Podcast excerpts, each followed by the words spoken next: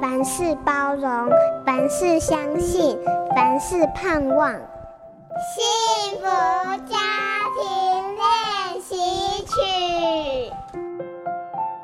兄弟姐妹发生冲突在所难免，不过有时候暴冲起来会让父母很抓狂。当孩子一有冲突，我除了同理他们的情绪之外，我常常对他们说的是：两个人吵架，一定双方都有错。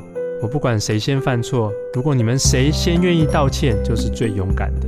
气头上的道歉通常不会太诚恳，但因着外力的介入，可以让他们不再关注自己的委屈。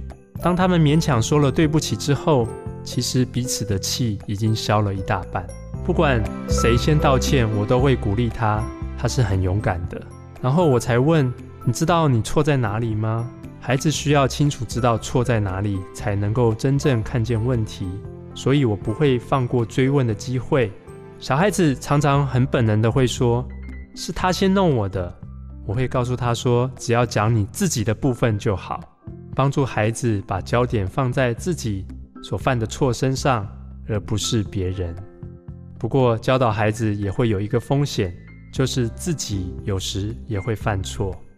有一次，我跟太太在争执一些事情，就快要吵起来了。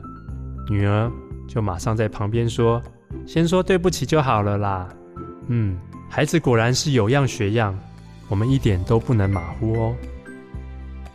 改变教养思维，让耶稣帮你带小孩。我是亲子作家毛乐祈。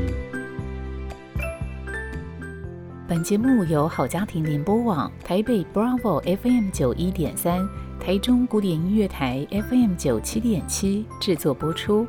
幸福家庭值得努力，让爱永不止息。大义建设关心您。